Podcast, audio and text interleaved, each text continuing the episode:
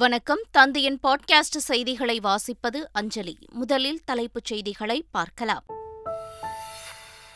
ஈரோடு கிழக்கு தொகுதி இடைத்தேர்தலுக்கான வேட்புமனு தாக்கல் இன்று துவக்கம். வரும் 7ஆம் தேதி வேட்புமனு தாக்கல் செய்ய கடைசி நாள். முன்னாள் முதல்வர் கருணாநிதி நினைவிடம் அருகே பேனா நினைவு சின்னம் அமைப்பது குறித்து கருத்து கேட்புக் கூட்டம் இன்று நடைபெறும் என மாசு கட்டுப்பாட்டு வாரியம் அறிவிப்பு. சென்னையில் 3 நாட்கள் ட்ரோன்கள் பறக்க தடை. G20 கல்வி செயற்குழு மாநாடு நடைபெறுவதையொட்டி காவல்துறை அறிவிப்பு.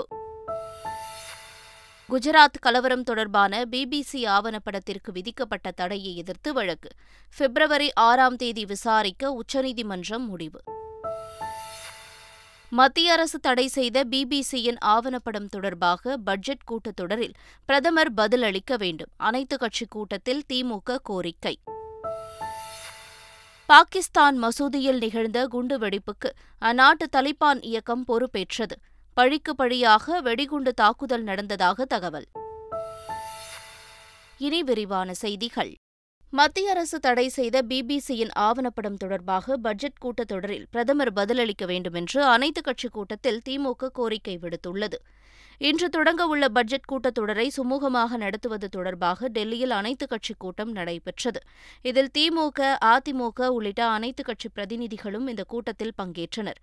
கூட்டத்திற்கு பிறகு செய்தியாளர்களை சந்தித்து பேசிய TR பாலு, நீட் விலக்கு மசோதா குறித்து விவாதிக்க வேண்டும் என கூட்டத்தில் கோரிக்கை வைக்கப்பட்டதாக கூறினார்.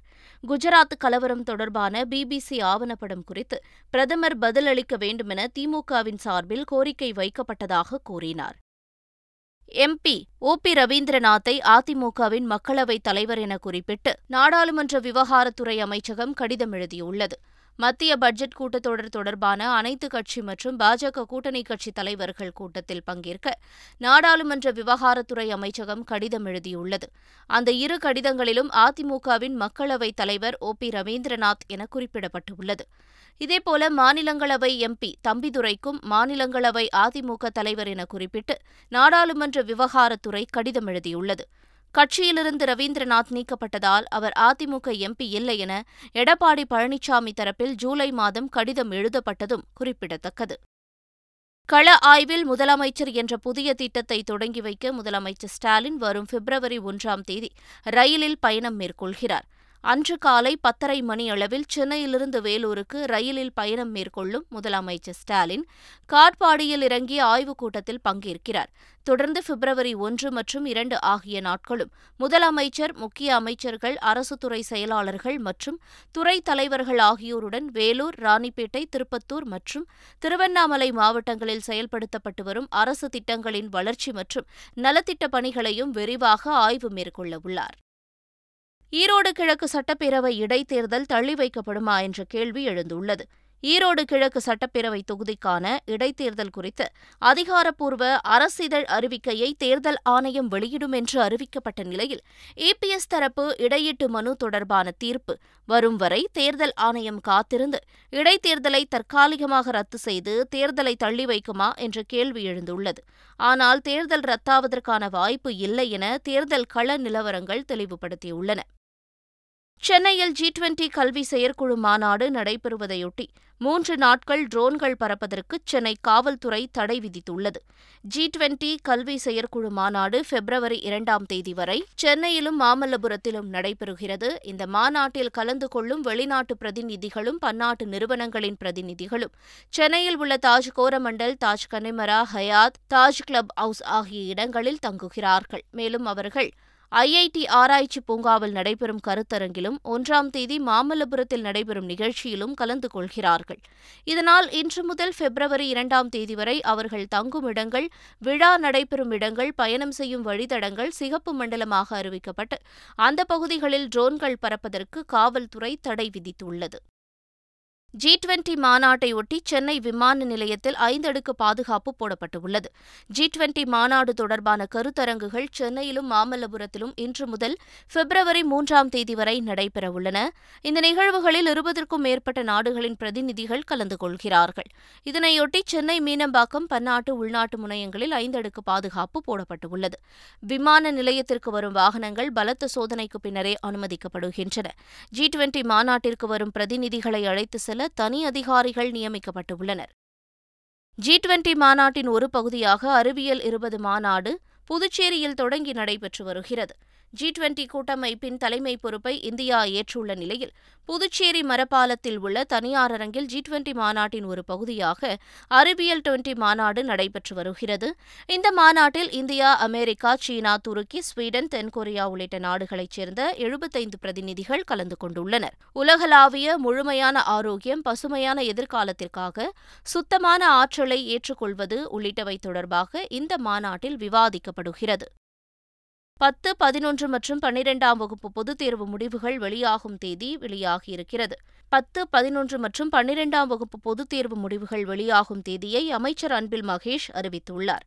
அதன்படி 10ஆம் வகுப்பு தேர்வு முடிவுகள் மே 17ஆம் தேதி வெளியிடப்படும். 11ஆம் வகுப்பின் தேர்வு முடிவுகள் மே 19ஆம் தேதியன்று வெளியாகும். மேலும் 12ஆம் வகுப்பு பொதுத் தேர்வு முடிவுகள் மே 5ஆம் தேதி அறிவிக்கப்படும். பொதுத் தேர்வை தனித் தேர்வாக எழுத விரும்பும் மாணவர்கள் இன்றும் நாளையும் விண்ணப்பிக்கலாம் என்று அறிவுறுத்தப்பட்டுள்ளது.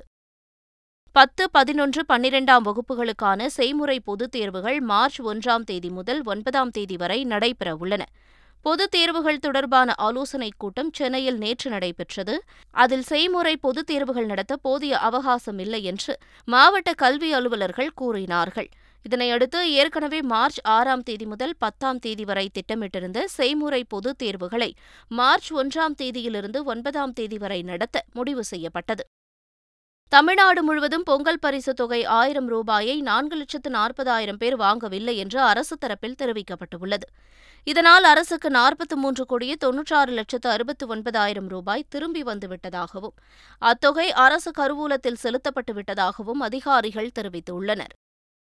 தனியார் பள்ளிகளை ஒழுங்குபடுத்துவதற்கான சட்ட விதிமுறைகள் குறித்து அரசாணை பிறப்பிக்கப்பட்டுள்ளது. அதில் தனியார் பள்ளிகள் தொடங்குவதற்கான விதிமுறைகள், டெபாசிட் கட்டணம், தனியார் பள்ளிகளில் குழந்தைகள் எந்தெந்த வயதில் சேர்க்க வேண்டும் என்பது குறித்து அறிவுறுத்தப்பட்டுள்ளது. ஆசிரியர்களுக்கான விதிமுறைகள், பள்ளி தொடங்குவது, பள்ளிகளின் அங்கீகாரத்தை புதுப்பிப்பது உள்ளிட்டவை குறித்தும் விளக்கம் அளிக்கப்பட்டுள்ளது.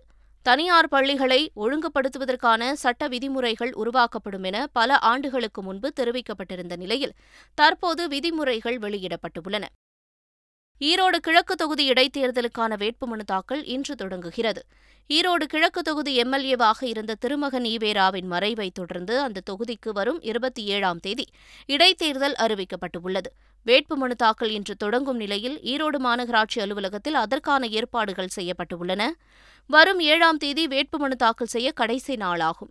8ஆம் தேதி வேட்புமனு பரிசீலனை செய்யப்படுகிறது. 10ஆம் தேதி வேட்புமனுவை வாபஸ் பெற கடைசி நாளாகும். அன்றைய தினம் இறுதி வேட்பாளர் பட்டியல் வெளியிடப்படும். இடைத்தேர்தல் வருகிற 27ஆம் தேதியும் வாக்கு எண்ணிக்கை மார்ச் 2ஆம் தேதியும் நடைபெறுகிறது. சேலத்தில் கோயிலுக்குள் சென்றதற்கான பட்டியலின வகுப்பைச் சேர்ந்த இளைஞரை தரக்குறைவாக பேசிய திமுக நிர்வாகியை அடிப்படை உறுப்பினர் பொறுப்பு உட்பட அனைத்து பொறுப்புகளிலிருந்தும் தற்காலிகமாக நீக்கி கட்சி மேலிடம் உத்தரவிட்டுள்ளது. திருமலைகிரி பகுதியில் உள்ள இந்து சமய அறநிலையத்துறைக்கு சொந்தமான கோயிலுக்குள் பட்டியலின சமூகத்தைச் சேர்ந்த இளைஞர் ஒருவர் சென்றுள்ளார். அந்த இளைஞரை திருமலைகிரி திமுக ஒன்றிய செயலாளர் மாணிக்கம் என்பவர் ஊர் பொதுமக்கள் முன்னிலையில் ஆபாசமான வார்த்தைகளாலும் தரக்குறைவாக பேசியும் மிரட்டல் விடுக்கும் வீடியோ சமூக வலைதளங்களில் பரவியது. இந்நிலையில் கட்சியின் கட்டுப்பாட்டை மீறி கட்சிக்கு அவப்பெயர் ஏற்படுத்தும் வகையில் செயல்பட்டதாக கூறி திமுக ஒன்றிய செயலாளர் மாணிக்கத்தை அடிப்படை உறுப்பினர் உள்ளிட்ட அனைத்து பொறுப்புகளிலிருந்தும் தற்காலிகமாக நீக்கி வைக்கப்படுவதாக திமுக பொதுச் செயலாளர் துரைமுருகன் அறிவிப்பு வெளியிட்டுள்ளார். தென்காசி மாவட்டம் சங்கரன்கோவில் அருகே மாற்று சமூகத்தைச் சேர்ந்த பெண்ணை திருமணம் செய்தவரை ஊர்க்காரர்கள் முன்னிலையில் காலில் விழ வைத்த சம்பவம் அதிர்ச்சியை ஏற்படுத்தியுள்ளது. கரிவலம்பந்தநல்லூர் கிராமத்தைச் சேர்ந்த பாலமுருகன் என்பவர் மாற்று சமூகத்தைச் சேர்ந்த பெண்ணை திருமணம் செய்துள்ளார். இதனால் அவரை ஊரை விட்டு விலக்கி வைத்ததாக கூறப்படுகிறது. இந்நிலையில் பாலமுருகன் கோயில் திருவிழாவில் பங்கேற்க வேண்டுமானால் ஊர்க்காரர்கள் முன்னிலையில் காலில் விழுந்து மன்னிப்பு கேட்க வைத்ததாக சொல்லப்படுகிறது. இதுகுறித்து பாலமுருகன் கரிவலம்பந்தநல்லூர் காவல் நிலையத்தில் புகார் அளித்தார். போலீசார் 4 பேர் மீது வழக்கு பதிவு செய்து விசாரித்து வருகின்றனர். சென்னை மெரினாவில் அமையவுள்ள பேனா நினைவுச் சின்னம் குறித்து பொதுமக்களிடம் இன்று கருத்து கேட்பு கூட்டம் நடைபெறவுள்ளது. முன்னாள் முதலமைச்சர் கருணாநிதிக்கு சென்னை மெரினா கடற்கரையில் நினைவிடம் அமைக்கப்படுகிறது. இதன் அருகே கடலில் 134 அடி உயர பேனா நினைவு சின்னத்தை 81 கோடி ரூபாயில் அமைக்க தமிழக அரசு முடிவு செய்தது. கருணாநிதி நினைவிடத்தின் பின்பகுதியில் கேட் அமைத்து கண்ணாடி பாலம் வழியாக கடல் மேல் நடந்து சென்று நினைவு சின்னத்தை அடையும் வகையில் திட்டமிடப்பட்டுள்ளது. இதற்காக மத்திய அரசின் முதற்கட்ட அனுமதி கிடைத்ததைத் தொடர்ந்து அடுத்த கட்டமாக பொதுமக்களிடம் கருத்து கேட்க அரசு முடிவு செய்துள்ளது. அதன்படி சென்னை கலைவாணர் அரங்கில் இன்று காலை 10:30 மணிக்கு கருத்து கேட்பு கூட்டம் நடைபெறும் என மாசு கட்டுப்பாட்டு வாரியம் அறிவித்துள்ளது. முன்னாள் முதல்வர் கருணாநிதியின் பேனா நினைவு சின்னத்தினை சென்னை மெரினாவில் கடலுக்கு நடுவில் நிறுவுவதற்கான தமிழ்நாடு மாசு கட்டுப்பாட்டு வாரியம் நடத்தும் கருத்து கேட்பு கூட்டத்தில் பங்கேற்க உள்ளதாக சீமான் தெரிவித்துள்ளார். திருவல்லிக்கேணியில் உள்ள கலைவாணர் அரங்கத்தில் நடைபெறும் கூட்டத்தில் நாம் தமிழர் கட்சியினர் மற்றும் கடல் சூழலியல் குறித்த அக்கறையுள்ள அனைவரும் பங்கு பெறலாம் என்றும் சீமான் வலியுறுத்தியுள்ளார். வங்கக்கடலில் காற்றழுத்த தாழ்வு மண்டலம் உருவாகியுள்ளதால் தமிழ்நாட்டில் நாகை உள்ளிட்ட 9 துறைமுகங்களில் 1ஆம் எண் புயல் எச்சரிக்கை கூண்டு ஏற்றப்பட்டுள்ளது. தென்கிழக்கு வங்கக்கடலில் நிலவிய ஆழ்ந்த காற்றழுத்த தாழ்வுப் பகுதி காற்றழுத்த தாழ்வு மண்டலமாக வலுப்பெற்றுள்ளது. இதனால் தமிழ்நாடு மற்றும் புதுச்சேரியில் ஓரிரு இடங்களில் லேசானது முதல் மிதமான மழை பெய்யக்கூடும் என்று சென்னை வானிலை ஆய்வு மையம் தெரிவித்துள்ளது. இந்நிலையில் காற்றழுத்த தாழ்வு மண்டலம் காரணமாக நாகை, சென்னை, கடலூர், புதுச்சேரி, தூத்துக்குடி உள்ளிட்ட 9 துறைமுகங்களில் 1ஆம் எண் புயல் எச்சரிக்கை கூண்டு ஏற்றப்பட்டுள்ளது. மீனவர்கள் ஆழ்கடல் பகுதிக்கு மீன்பிடிக்க செல்ல வேண்டாம் என அறிவுறுத்தப்பட்டுள்ளது. ரேஷன் அரிசி கடத்தலில் ஈடுபடும் முக்கிய குற்றவாளிகள் குண்டர் தடுப்புச் சட்டத்தின் கீழ் கைது செய்யப்படுவார்கள் என்று கூட்டுறவுத்துறை முதன்மை செயலாளர் ராதாகிருஷ்ணன் கூறினார். மதுரை மாவட்டம் நெல் சேமிப்பு கிடங்குகள் கட்டுமான பணிகளை நேரில் ஆய்வு செய்த அவர் செய்தியாளர்களுக்கு பேட்டியளித்தார். அப்போது ரேஷன் அரிசி கடத்தலில் ஈடுபடும் முக்கிய குற்றவாளிகளை குண்டர் தடுப்புச் சட்டத்தின் கீழ் கைது செய்து ஓட்டுநர், உதவியாளர் பாதிக்காதவாறு நடவடிக்கை எடுக்கப்படும் என்றும் அவர் கூறினார். முன்னாள் அமைச்சர் ஜெயக்குமார் மீதான நில அபகரிப்பு வழக்கை சென்னை உயர்நீதிமன்றம் ரத்து செய்த நிலையில் தமிழ்நாடு அரசு சார்பில் உச்சநீதிமன்றத்தில் மேல்முறையீடு செய்யப்பட்டுள்ளது. சென்னை துறைப்பாக்கத்தில் மீன்வலை உற்பத்தி நிறுவனம் அமைந்துள்ள 8 கிரவுண்ட் நில உரிமை தொடர்பான வழக்கு தொடரப்பட்டது. முன்னாள் அமைச்சர் ஜெயக்குமார் மீதான இந்த நில அபகரிப்பு வழக்கை ரத்து செய்து கடந்த செப்டம்பர் 30 தேதி சென்னை உயர்நீதிமன்றம் உத்தரவிட்டது. இந்த உத்தரவுக்கு எதிராக தமிழ்நாடு அரசின் சார்பில் உச்சநீதிமன்றத்தில் மேல்முறையீடு மனு தாக்கல் செய்யப்பட்டுள்ளது. குஜராத் கலவரம் தொடர்பான பிபிசி ஆவணப்படத்திற்கு ஒன்றிய அரசு விதித்த தடையை எதிர்த்து உச்சநீதிமன்றத்தில் வழக்கு தொடரப்பட்டுள்ளது. கடந்த 2002ஆம் ஆண்டு நடந்த குஜராத் கலவரம் தொடர்பாக பிபிசி ஆவணப்படம் வெளியிட்டது. இது தொடர்பான வீடியோக்களை யூடியூப், ட்விட்டர் உள்ளிட்ட சமூக ஊடகங்களில் பகிர கடந்த 21ஆம் தேதி ஒன்றிய அரசு தடை விதித்தது. இந்த தடையை ரத்து செய்ய கோரி வழக்கறிஞர் எம்எல் சர்மா உச்சநீதிமன்றத்தில் பொதுநல வழக்கு தொடர்ந்துள்ளார். இதேபோல மூத்த பத்திரிகையாளர் என் ராம், மூத்த வழக்கறிஞர் பிரசாந்த் பூஷன் இருவரும் தனித்தனியாக ரிட் மனு தாக்கல் செய்துள்ளனர். ரிட் மனுக்களை அவசரமாக விசாரிக்க உச்சநீதிமன்ற தலைமை நீதிபதி டி.ஒய். சந்திரசூட் அமர்வில் முறையிடப்பட்டது. இதனை ஏற்றுக்கொண்ட தலைமை நீதிபதி பிப்ரவரி 6ஆம் தேதி விசாரணைக்கு பட்டியலிட உத்தரவிட்டுள்ளார். பாகிஸ்தானின் பிஷாவர் மசூதியில் நடந்த வெடிகுண்டு தாக்குதலில் 47 பேர் உடல் சிதறி பலியாகினர். 150க்கும் மேற்பட்டோர் காயமடைந்துள்ளனர். பிஷாவர் நகரில் போலீஸ் குடியிருப்பில் உள்ள மசூதியில் மதியம் தொழுகை முடிந்ததும் பலத்த சத்தத்துடன் சக்தி வாய்ந்த வெடிகுண்டு வெடித்துச் சிதறியது. மசூதியின் ஒரு பகுதி இடிந்து தொழுகைக்காக வந்தவர்கள் மீது விழுந்தது. உடனடியாக போலீசார் இடிபாடுகளில் சிக்கியவர்களை மீட்கும் பணிகளை தொடங்கினர். இந்த பயங்கர தாக்குதலில் 47 பேர் உயிரிழந்தனர். 150க்கும் மேற்பட்டோர் காயமடைந்துள்ளனர். பலரது நிலை மோசமாக உள்ளதால் உயிரிழப்பு அதிகரிக்கலாம் என அஞ்சப்படுகிறது. இதற்கிடையே இந்த தாக்குதலுக்கு தாலிபான் இயக்கம் பொறுப்பேற்றுள்ளது. சர்வதேச கிரிக்கெட்டிலிருந்து ஓய்வு பெறுவதாக இந்திய வீரர் முரளி விஜய் அறிவித்துள்ளார். இது தொடர்பாக அறிக்கை வெளியிட்டுள்ள முரளி விஜய் 2002ஆம் ஆண்டு முதல் 2018ஆம் ஆண்டு வரை இந்திய அணிக்காக ஆடியது சிறப்பாக இருந்ததாகவும் தனக்கு ஆதரவு அளித்த பிசிசிஐ, தமிழ்நாடு கிரிக்கெட் சங்கம், சிஎஸ்கே நிர்வாகம், ரசிகர்கள் மற்றும் தனது குடும்பத்தினருக்கு நன்றி தெரிவித்துக் கொள்வதாகவும் குறிப்பிட்டுள்ளார். கிரிக்கெட் உலகில் புதிய வாய்ப்புகளை நோக்கி பயணப்பட உள்ளதாகவும் முரளி விஜய் கூறியுள்ளார். இந்திய அணிக்காக 61 டெஸ்ட், 17 ஒருநாள், 9 டி20 போட்டிகளில் முரளி விஜய் ஆடியுள்ளார். கடந்த 2018ஆம் ஆண்டு இந்திய அணிக்காக முரளி விஜய் கடைசியாக ஆடினார் என்பது குறிப்பிடத்தக்கது. மீண்டும் தலைப்புச் செய்திகள். ஈரோடு கிழக்கு தொகுதி இடைத்தேர்தலுக்கான வேட்புமனு தாக்கல் இன்று துவக்கம். வரும் 7ஆம் தேதி வேட்புமனு தாக்கல் செய்ய கடைசி நாள். முன்னாள் முதல்வர் கருணாநிதி நினைவிடம் அருகே பேனா நினைவு சின்னம் அமைப்பது குறித்து கருத்து கேட்பு கூட்டம் இன்று நடைபெறும் என மாசு கட்டுப்பாட்டு வாரியம் அறிவிப்பு. சென்னையில் 3 நாட்கள் ட்ரோன்கள் பறக்க தடை. G20 கல்வி செயற்குழு மாநாடு நடைபெறுவதையொட்டி காவல்துறை அறிவிப்பு. குஜராத் கலவரம் தொடர்பான பிபிசி ஆவணப்படத்திற்கு விதிக்கப்பட்ட தடையை எதிர்த்து வழக்கு. பிப்ரவரி 6 விசாரிக்க உச்சநீதிமன்றம் முடிவு. மத்திய அரசு தடை செய்த பிபிசியின் ஆவணப்படம் தொடர்பாக பட்ஜெட் கூட்டத்தொடரில் பிரதமர் பதிலளிக்க வேண்டும். அனைத்துக் கட்சிக் கூட்டத்தில் திமுக கோரிக்கை. பாகிஸ்தான் மசூதியில் நிகழ்ந்த குண்டுவெடிப்புக்கு அந்நாட்டு தலிபான் இயக்கம் பொறுப்பேற்றது. பழிக்கு பழியாக வெடிகுண்டு தாக்குதல் நடந்ததாக தகவல். இத்துடன் செய்திகள் நிறைவடைகின்றன.